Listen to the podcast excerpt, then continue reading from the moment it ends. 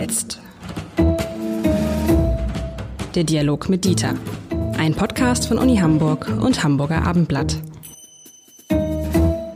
Herzlich willkommen. Mein Name ist Lars Heider und es ist klar, es gibt nur eine Frage, die uns alle umtreibt im Moment und die uns zum Teil auch fassungslos macht, ehrlich gesagt. Das ist die Frage, lieber Herr Lenzen, warum kriegen wir diese Pandemie nicht in den Griff? Und warum sind es ausgerechnet die deutschsprachigen Länder, die die niedrige, niedrigste Impfquote haben? Und warum haben wir nicht auf alle die gehört, die im Sommer gesagt haben, im Winter kommt die nächste Welle? Und wieso hat man das Gefühl, dieses ewig grüßt das Murmeltiergefühl, ähm, dass es immer, dass wir immer wieder dieselben Fehler machen. Was, ich bin da so ein bisschen, ich weiß nicht, wie es Ihnen geht, ich bin da so ein bisschen konsterniert. Sie sind ja zum Glück ein, ein optimistischerer Mensch als ich.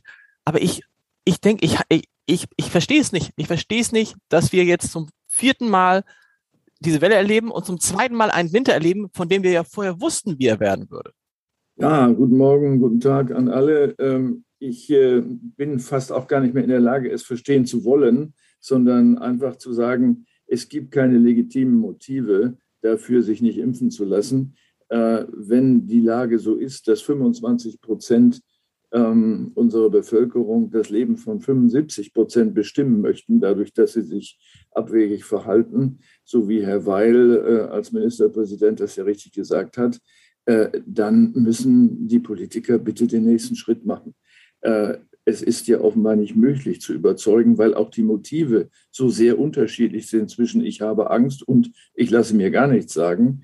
Äh, warum diskutieren wir nicht endlich über die Impfpflicht? So, das ist ein Blick nach vorne, aber wenn man nach den Motiven sucht, das ist ja Ihre Frage, oder nach den Gründen sucht, das ist ja dahinterliegend, warum kriegen wir es nicht in den Griff? Vielleicht hat es was damit zu tun mit der Geschichte deutschsprachiger Länder. Ich lasse die Schweiz mal außen vor. Ähm, Österreich sowohl als auch Deutschland haben natürlich äh, in der Nazi-Zeit sozusagen eine Wirklichkeit erzeugt, in der ähm, es äh, Freiheiten praktisch nicht mehr gab und dass dadurch das Freiheitsbedürfnis sozusagen über das Verantwortungsgefühl hinausgeschossen ist. Äh, das könnte eine Erklärung sein. Die andere, warum kriegen Sie das nicht in den Griff, ist sicher auch die Verzagtheit und Zauderei in der Politik, wir haben das erlebt in der letzten Regierung mit diesen ständigen wechselnden Ideen. Ähm, und äh, jetzt äh, stehen wir äh, ja da und fragen uns, ähm, warum wird eigentlich die epidemische Lage sozusagen abgekündigt, obwohl sie nie so schlimm war wie jetzt. Und warum wird gezögert, gezögert, gezögert? Wir können nur hoffen, dass wenn die neue Regierung dann bitte endlich im Amte ist, äh, der neue Kanzler wirklich, ich sage das mal, durchgreift, denn so geht es einfach nicht weiter.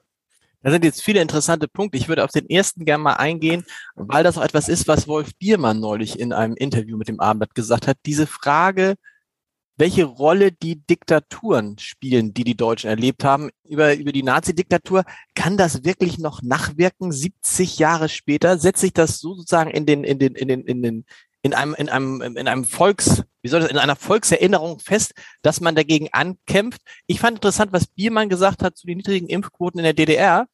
Er hat gesagt, die haben da ja 40 Jahre Diktatur erlebt mit einem Staat, den sie wirklich gehasst haben, wo sie die Oberen wirklich gehasst haben, sich aber nicht getraut haben, gegen diesen Staat aufzubegehren. Also die meisten nicht.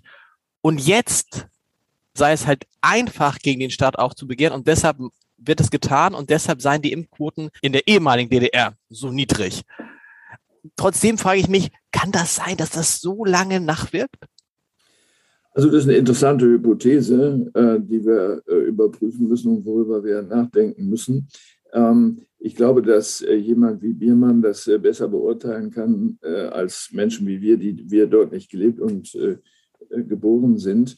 Ähm, das ist nicht abwegig. Und wenn man einen Moment nachdenkt über die Motive, sagen wir mal, von im Westen äh, lebende Menschen, die nie im Osten gewesen sind, so mag auch diese späte Reaktion auf die Nazizeit durchaus noch mit durchschlagen. Das halte ich nicht für ausgeschlossen, denn wir haben ja in den Schulen über Jahrzehnte und auch durchaus zu Recht über Jahrzehnte Freiheit, Emanzipation äh, und so weiter vertreten.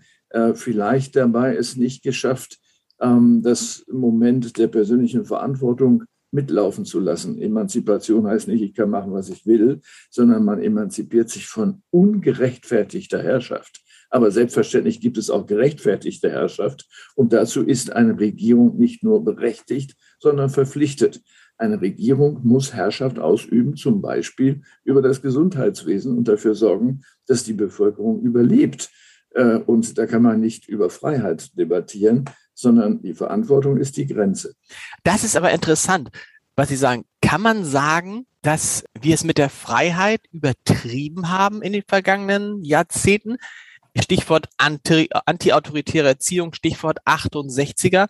Und dass das in, so, in einer solchen Situation, wo Sie ja sagen, wo am Ende, das finde ich gut, Verantwortung wichtiger ist als Freiheit, das jetzt sozusagen eine Art Quittung ist für diese Art äh, zu erziehen und zu leben. Also vielleicht äh, ist Folgendes passiert. Ich selber gehöre ja einer Generation an, die äh, 68 äh, in den, äh, im Teenageralter beziehungsweise schon leicht darüber war. Äh, und es war völlig klar, die gesamten Theorien aus der kritischen Theorie kommend und darüber hinaus die marxistischen Theorien haben ja nicht Herrschaft als solche in Frage gestellt, also Regierung zum Beispiel in Frage gestellt, sondern illegitime Herrschaft. Das heißt, wenn Menschen versuchen, sozusagen andere zu beherrschen, obwohl sie dazu nicht berufen sind, nicht gewählt sind, äh, oder mit Methoden, die subkutan sind, die niemand, äh, niemand merkt, dann ist das zu bekämpfen. So. Und ich glaube, dass dieser Gedanke der damit aber verbundenen Verantwortung und zu unterscheiden zwischen legitimer und illegitimer Herrschaft, dass der nicht mehr mittransportiert mhm. worden ist, sondern sich einfach abgelöst hat, ich darf machen, was ich will. Das ist der Kern, glaube ich, dass man erkennen muss, äh, das ist der Kern, dass man erkennen muss, dass es einen Riesenunterschied gibt zwischen illegitimer Herrschaft und legitimer Herrschaft und dass wir eben nicht in einer Diktatur leben. Schlimm genug, wenn dann irgendwie auch bei, äh, bei Menschen, auf die man hört oder die Vorbilder sind, dass die das dann so vorleben, warum auch immer. Für mich sozusagen die, die, die, äh, die erschreckendste, erschreckendste Moment ist ein großes Wort, aber der Moment, wo ich dachte, geht's noch, war halt, als Sarah Wagenknecht bei Anne Will sagte, sie sei nicht geimpft. So. Und das ist natürlich, da steckt natürlich in dieser einfachen Botschaft, die ja offensichtlich eine Entscheidung war oder ist, hoffentlich war, die viel mit Angst zu tun hat, steckte aber ja so viel politische Botschaften auch drin. Wenn Sarah Wagenknecht das sagt, ist es was anderes, als wenn das Heinz Müller sagt. Das ist richtig. Ähm, da steckt sehr viel Verantwortung. Wir haben ja auch das Beispiel aus der Fußballwelt und noch viele andere, äh, wo Leute sich in dieser Richtung äußern. Wenn man gestatten will, dass jemand sich nicht impft, dann erwarte ich von dieser Person, dass sie dann sagt, ich ziehe auch die Konsequenz daraus und ziehe mich so lange in meine Wohnung zurück, bis die Gefahr vorbei ist, die ich ausübe auf andere. Äh, und äh, wenn aber das nicht mitgedacht wird, man stattdessen in einer Talkshow auftritt, dann ist das schwer nachvollziehbar. Sie haben vorhin auch gesagt, ähm, dass schwierig ist, dass die Politik nicht konsequent genug ist. Jemand, der relativ konsequent war, ist Daniel Günther, der Ministerpräsident von Schleswig-Holstein. Das hat sich auch ausgezahlt anhand der Zahlen. Auch Peter Tschentscher war relativ konsequent. Markus Söder hingegen hat heute gesagt, wir müssen mal dies machen und morgen gesagt, wir müssen mal das machen. Aber ist das Kernproblem nicht gewesen, dass alle Politiker relativ früh ausgeschlossen haben, dass es eine Impfpflicht gibt und dass deswegen ähm, wir dass deswegen sozusagen es ausgeschlossen ist, die einzuführen und oder eine Einführung eben immer bedeutet, dass alle, die das gesagt haben, äh, einen Wortbruch begehen.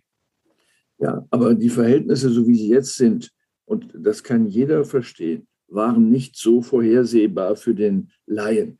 Herr Drosten hat es so vorausgesagt. Äh, man kann sich ja dann auch mal an Experten orientieren. Aber davon abgesehen, mit anderen Worten, es bricht doch niemand ein Zacken aus der Krone, wenn er als Politiker oder als Politikerin sagt, wir haben uns geirrt, die Dinge haben sich anders entwickelt, wir müssen die Lage neu bewerten, wir müssen anders entscheiden, als wir dachten, entscheiden zu dürfen. So. Und im Gegenteil, jeder Wähler und Wählerin, wenn man darauf schielt, hat dafür Verständnis. Und die paar, die es nicht haben, auf die kann man dann vielleicht auch verzichten. In der Zwischenzeit ist ja sogar eine Mehrheit der Deutschen für eine Impfung. Und ich glaube, so und ich glaube, man würde all denen, die sich nicht impfen lassen, einen Gefallen tun. Ich will auch erklären, warum. Mit einer Impfpflicht. Nämlich, die haben jetzt ja seit Monaten, teilweise seit Jahren gesagt, warum sie sich nicht impfen. Aus dieser Ecke wieder rauszukommen, das kennt man von Kindern, ist total schwer. Wenn man, wenn die aber, wenn man ihnen aber die Gelegenheit gibt zu sagen, ich kann ja, ich muss das jetzt ja machen, man zwingt nicht dazu, dann wird es denen leichter fallen, das auch zu argumentieren, als wenn das nach wie vor offen ist, weil wenn man sie zwingt, dann können sie nichts dafür, dann haben sie sozusagen ihren Kampf gekämpft und am Ende sind sie dann mit, mit nahezu diktatorischen Mitteln dazu gezwungen werden. Ich glaube aber, dass das einfach auch eine Lösung wäre für viele, die jetzt sagen, naja, eigentlich haben die vielleicht recht gehabt, aber ich kann mich nicht impfen lassen, weil ich ja immer so viel dagegen gesagt habe. Also wir ja. sagen kurz, man tut mit der Impfpflicht auch den Impfgegnern eingefallen. Sicher einem Teil, das äh, einem Teil, genau. Auf jeden Fall. Ähm, und ähm, es äh, gibt ja auch so etwas wie äh, den Gedanken, äh, dass in bestimmten Situationen, ich sage mal, der Besserwissendere auch eine Verpflichtung hat, gegenüber demjenigen, der es nicht beurteilen kann, äh, schützend vor ihn zu treten. Das ist eine gefährliche Konstruktion, das ist mir schon klar. Ähm, aber wenn jemand betrunken über die Straße geht, selbstverständlich halte ich ihn fest, dass er das nicht macht, wenn ein Auto kommt. Da kann ich doch nicht sagen, dieses Recht hätte ich nicht dazu. Ich habe die Pflicht dazu. Aber wir müssen, wenn wir überlegen, was äh, an, äh, an Argumenten gegen eine Impfpflicht vorgetragen wird, auch nochmal die juristische Seite beleuchten. Es wird ja häufig gesagt, das sei verfassungsrechtlich problematisch. Ähm, nun sind wir jetzt nicht als Juristen unterwegs, aber ich würde darauf dann schon eine politische Antwort zu äh, geben erwarten. Also nehmen wir an, das wäre so, die Verfassung gäbe das nicht her. Dann muss sie geändert werden.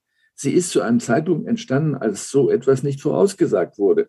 Also mit anderen Worten, ich erwarte von den Volksvertretern, und dafür braucht man nur ein Zweidrittel sozusagen, von den Volksvertretern, dass sie dann auch bereit sind, die rechtlichen Bedingungen herzustellen. Das dauert ein bisschen, klar. Aber einfach nur zu sagen, oh, das geht nicht, ähm, das ist juristisch nicht möglich oder schwierig, sagen ja manche, das reicht ja wohl nicht. Hat uns auch die Bundestagswahl ein bisschen ähm, den Blick auf die Corona-Pandemie verstellt. Das waren so die Monate Juli, August, September, von denen man jetzt spricht, wo man hätte Vorbereitungen treffen müssen und wo wir dann ja alle in Deutschland, wir als Wählerinnen und Wähler, aber auch die Politikerinnen und Politiker, halt mit was anderem beschäftigt waren. Ja, ich glaube, das äh, ist uns allen klar, dass das äh, so eine Übergangsphase war, wo man sagen kann, gut, es war Sommer, es war Wahl und äh, da äh, wollte man keine extremen Entscheidungen treffen und Entscheidungen sozusagen äh, in die Zukunft hinein zu treffen, fällt vielen sowieso schwer. Aber es ist nun mal vorbei. Es sind jetzt keine Bundestagswahlen mehr. Ähm, und im Gegenteil von den Gewählten erwarten wir jetzt entschlossenes Handeln. Also äh, das wird man ja wohl dann jetzt mal zurückstellen können. Und ähm, äh, wenn ich mir so manche Äußerungen angucke, die in äh, September noch gefallen sind, also beispielsweise am 16. September erzählt äh, der brandenburgische Ministerpräsident ähm, öffentlich, ähm, es sei kein Problem, ohne Maske und ohne Abstand ähm, öffentlich äh, zu agieren, wenn man eben geimpft sei. Das sei überschaubar riskant. Dann sieht man ja heute, was für ein Unfug. Hm. Warum gehen Politiker her und machen solche finalen Äußerungen, wo sie sich dann genau den Weg verstellen, das wieder rückgängig zu machen? Äh, man kann doch einfach sagen, wir sind in einer Lage, die dynamisch ist und darauf reagieren wir dynamisch, im Ernstfall von Woche zu Woche, vor dem Hintergrund eines Rahmens, den wir uns schaffen. Und ein Rahmen ist so etwas wie die Festlegung der epidemischen Lage oder ein Rahmengesetz. So macht man das. Und dann muss man in der akuten Situation sich daran orientieren, was nötig ist. Das ist übrigens nochmal ein guter Punkt. Was wir völlig vergessen haben und warum wir die Pandemie nicht in den Griff kriegen, sind diese einfachen Regeln. Also wir reden über Abstand, wir reden über Maske tragen, wir reden über Hygiene. Die haben wir irgendwie so vergessen, weil man dachte, naja, wenn man geimpft ist, dann braucht man das ja alles nicht mehr. Das stimmt zum Teil für die Geimpften, aber das stimmt natürlich nicht für die Weitergabe des Virus. Das heißt, auch da sind wir natürlich nachlässig geworden. Es würde ja reichen, wenn man nach wie vor, wenn man einen Raum betritt mit vielen Leuten, eine Maske trägt. Das wäre schon ein enormer Schritt, aber das haben halt viele nicht mehr getan. Wir müssen uns nur mal einen Parkplatz am einem Supermarkt anschauen. Äh, in der Hochphase der Propagierung von Abstand und äh, Mundschutz haben das nahezu alle gemacht. Sie haben sich angestellt, sie haben die Linien beachtet, die auf dem Fußboden sind, die jetzt schon teilweise gar nicht mehr zu sehen sind, ähm, und haben wie äh, in klassischen englischen Filmen sozusagen Queue abgespielt. So, wenn Sie jetzt auf einen Parkplatz schauen, hat kaum jemand beim Aussteigen aus dem Auto eine Maske auf, obwohl das Pflicht ist, das haben Leute vergessen. Mhm. Äh, auf dem Parkplatz ist eine Maske zu tragen, von Abstand ganz zu, zu, zu schweigen. Äh, man äh, drängelt sich an den Körben, ich will einen haben, du auch, und steht und wartet auf den nächsten. Es ist ja kein Mangel und trotzdem ist es vergessen. Ähm, es ist eine Sorglosigkeit ausgebrochen, äh, wo man sagt, vielleicht ist das verführerisch gewesen mit der scheinbaren Sicherung Sicherheit der Impfungen. Aber es gibt natürlich Impfdurchbrüche. Das ist zwar nur 0,27 Prozent, aber wenn Sie sich jetzt meinetwegen Hamburg anschauen, so haben wir doch 2700 äh, Impfdurchbrüche gehabt. Ähm, wir haben 231, das ist der Stand von gestern, äh, Hospitalisierung von Impfdurchbrüchen also gehabt. Äh, und 27 sind sogar auf Intensivstationen gewesen. Mit anderen Worten, es ist eine hohe Sicherheit, eine sehr hohe. Das ist überhaupt nicht in Frage zu stellen. Aber das heißt ja nicht, dass alle anderen Vorsichtsmaßnahmen damit vergessen werden können. Trotzdem finde ich, muss man mit diesem Argument immer vorsichtig sein, weil Sie haben ja komplett recht. 0,27 Prozent der Geimpften kriegen dann auch Corona. Das ist ja wirklich erstaunlich wenig. Ich habe, ich habe es, ich habe es aber trotzdem in, in, in, in, dann in Gesprächen mit Impfgegnern äh, kommt dann das Argument, siehst du, das bringt ja gar nichts. Wenn man geimpft ist, kann man es ja trotzdem kriegen. Also das, das wird dann verkürzt. Die 0,27 Prozent werden weggelassen. Und bei allem, bei allem, was ich, natürlich sind diese Boosterimpfungen wichtig, aber wichtig, um die Verbreitung des Virus zu stoppen. Aber entscheidend ist ja, dass wir diese Impflücken schließen, oder? Das ist doch das Entscheidende. Das ist, ich meine, wenn ich mir vorstelle, dass es noch zwei Millionen Deutsche über 60 gibt, die nicht geimpft sind, dem man ja sagen muss, ihr kriegt es, ihr kriegt es, entweder kriegt ihr es in echt oder ihr kriegt es als Impfung. Aber ich verstehe nicht, dass es da immer noch Menschen gibt, die das nicht verstehen, die glauben, es geht an mir vorbei. Vielleicht nochmal zu den Impfdurchbrüchen. Äh, aus der minimalen Zahl von Impfdurchbrüchen zu schließen, äh, man brauche sich da besser gar nicht impfen zu lassen, zeigt, dass die Menschen nicht in der Lage sind, äh, mit Zahlen und mit Statistiken umzugehen. Die Wahrscheinlichkeit, einen Sechser im Lotto zu haben, ist viel, viel, viel, viel, viel geringer und trotzdem machen unglaublich viele Menschen beim Lotto mit. Hm. Also mit anderen Worten, das Risiko ist im Vergleich zu der Gewinnchance beim Lotto natürlich ein Stück höher, höher wenngleich sehr niedrig. Aber man muss dann natürlich schon zusätzliche Maßnahmen ergreifen und eben natürlich auch äh, die Impfung trotzdem machen, weil die große Zahl derjenigen, die nicht erkranken oder nur leicht oder es gar nicht merken, äh, gibt doch jedem Recht, der dafür ist, äh, Impfungen durchzuführen. Wir, wir müssen, ja, machen Sie mal. Ich befürchte, ich befürchte, lieber Herr Lenzen, wir werden nicht zum letzten Mal darüber gesprochen haben, oder? Ich hatte, wir hatten ja zwischendurch schon mal so eine Phase, wo wir so ein paar Wochen ohne Corona waren und ich hatte so gehofft, aber ich glaube, in diesem Winter werden wir wahrscheinlich die eine oder andere Folge nochmal machen. Wir werden das machen müssen, in der Hoffnung, dass es sich ändert und wir müssen irgendwann mal über Schuld und Unschuld reden. Äh, das Palaver im äh, Talkshow-Format äh, wird aufhören müssen. Es ist eine ernste Frage, nicht nur juristisch, sondern es ist wirklich eine ethische Frage und die geht jeden an. Schuld und Unschuld. In einer nächsten Folge. Bis dahin. Tschüss. Bis dahin. Auf Wiedersehen.